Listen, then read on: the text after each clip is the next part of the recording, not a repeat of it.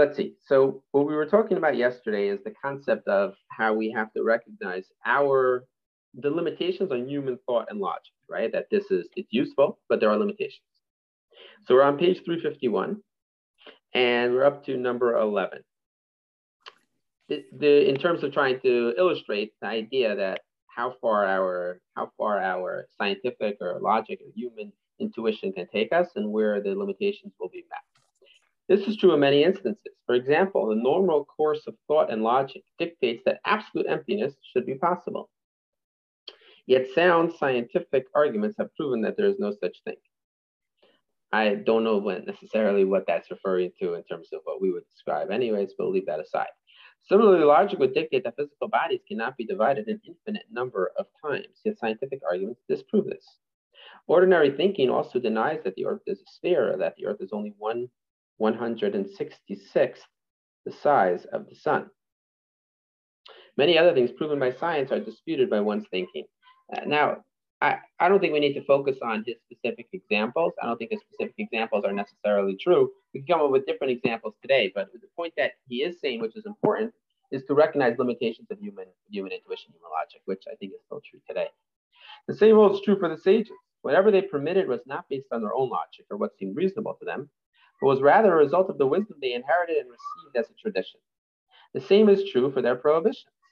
Someone who fails to appreciate their wisdom and instead subordinates their statements to his own reasoning and logic will find them to be foreign ideas, just as the statements of physicists and astronomers seem foreign to common folk.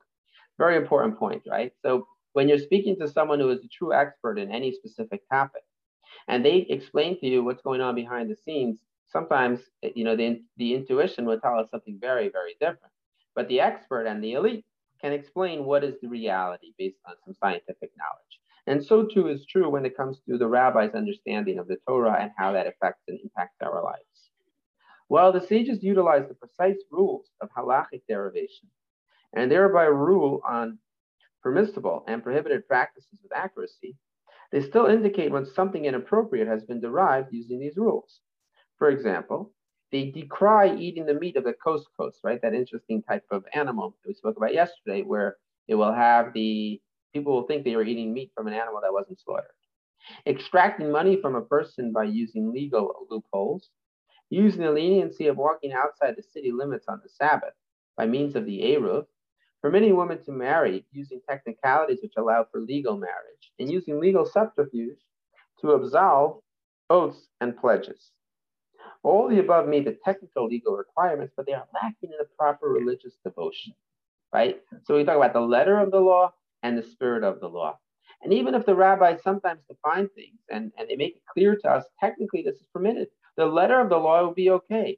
But sometimes we have to recognize the importance of going beyond the letter of the law and trying to think about what the spirit is attempting to accomplish and focusing on that aspect. The fact is that you need both. For you, if you emphasize only the technical legalities, you'll be able to practice countless acts of subterfuge of the type mentioned. But if you depart from the legal boundaries which form a fence for the Torah, and instead emphasize only religious devotion, this will lead to heresy and everything will be lost, right? So sometimes we think to ourselves, listen, I can just focus on what the overall arching uh, objective of the Torah is. The Torah wants us to be basic, decent human beings. The Torah wants us to have Jewish values, so to speak, right? So focus on that and don't get so caught up in the technicalities. That is a recipe for disaster, a recipe for a lack of continuity. And as has been shown time and time again, it will not last. On the other hand, if you get too caught up in the niceties and, and the and the traditional understandings, the technical legalities, without recognizing what the purpose of these laws are, you also can be a very not nice person with what we call birashus HaTorah, with the permission of the Torah. There's a phrase that the rabbis use to describe this. They call this an individual who is eating kosher meat, drinking kosher wine, davens three times a day. He makes the blessings before and after. But he sits down every night and he takes two bottles of wine and he guzzles them down. And he has, you know, a huge 42 ounce, uh, you know, steak, totally kosher, the best shechita out there, right? You're called a naval birashus Torah, someone who is technically meeting the ideas of what the Torah wants to do, but completely missing the point ultimately. The Kuzari said, this being the case, I can see that the rabbinical Jew who unites both facets of Judaism is superior to the Karaite in both external practice and internal devotion. Such a person's heart will be at peace with his Torah, since it is a tradition from the trustworthy sages whose wisdom emanates from God. As for the Karaite, no matter what level he reaches through his devotion, his heart will not be at peace because he knows that all of his worship is based on logic and reasoning. He therefore cannot be at peace, nor can he be confident that his actions are in fact desirable to the Creator. It's a very important point. In life, when we are making decisions based on our own intuition and our own knowledge, right, at times we aren't really certain is this really the right thing to do or not really the right thing to do. We're not sure, but we have to do it anyways. And some of us are okay with that. Some of us are perfectionists, right? I, I don't fall into that camp. And some of us will then get anxious if we're not sure did we make the right decision or not. But if you're able to say, I'm following the dictates of the way that the rabbis interpret the Torah, which after all is what God wants us to do, I don't need to think too much into it then. I know I'm doing the right thing because this is what I was commanded to do. He will furthermore be disturbed knowing that among other nations, many people are even more fervent than he in their own religious devotion, once again referring to the Karaite. But I still would like to ask you about the Eruv. Right? So the Kuzari responds, the king responds. I would like to ask you about the Eruv. The Eruv is the concept of the, the strings that we put up around an area.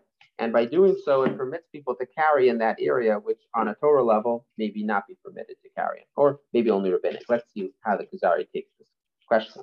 It's funny, I had guests over on Friday night, a student who's doing an internship um, at Amazon this summer, and she's staying with her mom's best friend in Stanford, who is currently a city on the city council of Palo Alto, actually. And she said her her um, this woman asked her, not Jewish woman, she said, "What's the story with those strings? I know I'm on the city council. I know I'm supposed to know something about the strings around Palo Alto that allow like Jewish people to carry on Shabbat. Like, what's the deal with that?" Right. So I had to give her the whole uh, explanation this past Friday night. So, but the Kuzari says to the rabbi, "I still would like to ask you about the Eruv, a leniency in the commandment of the Sabbath. How can you permit what God forbade using such a despicable and lowly legal subterfuge. You know, the truth is, this is going to be a little bit of a more involved and complicated topic because we're going to have to discuss what the Eruv is. He's going to go through it, but I don't think it makes sense to really start this until we can give it justice and actually uh, go through it properly. Okay, tomorrow night, Ezra Hashem, God willing, at 7 o'clock. Good to see you, Audrey. Take care. Rabbi, real quick, why did yeah. he say that the Karaite approach is logical? They denied the oral Torah. They they follow the written Torah, he characterizes that as logical. I don't get that.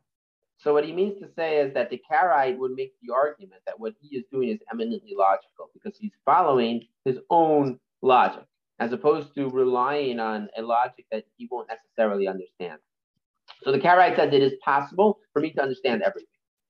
If the Torah says something, I can understand that. I can explain it. I can delve to the bottom of it, and I'll be able to understand it right? Whereas the, the rabbinic approach has always been to recognize what's possible to understand, what's not possible to understand, and then to follow what the rabbis have to, have dedicated, and that's that. By the way, this is the same um, same dispute on an interesting note. Same dispute with um, between the, the Protestants and the Catholics of all people, right? So the Protestants also follow this approach of the Karaites that they think that they can understand things logically, and they're not dependent on a central authority, right, to interpret the, the Torah in their examples, their, their laws, right? But it's a similar idea, right? The, the idea of, and, and typically it will also go along with, of course, being more traditionally oriented, right? So it's true, once again, the same, same idea. The more traditionally oriented you are, the more you're willing to submit yourself to what the tradition has posited over. So they the figure it out themselves and they use their logic to do so.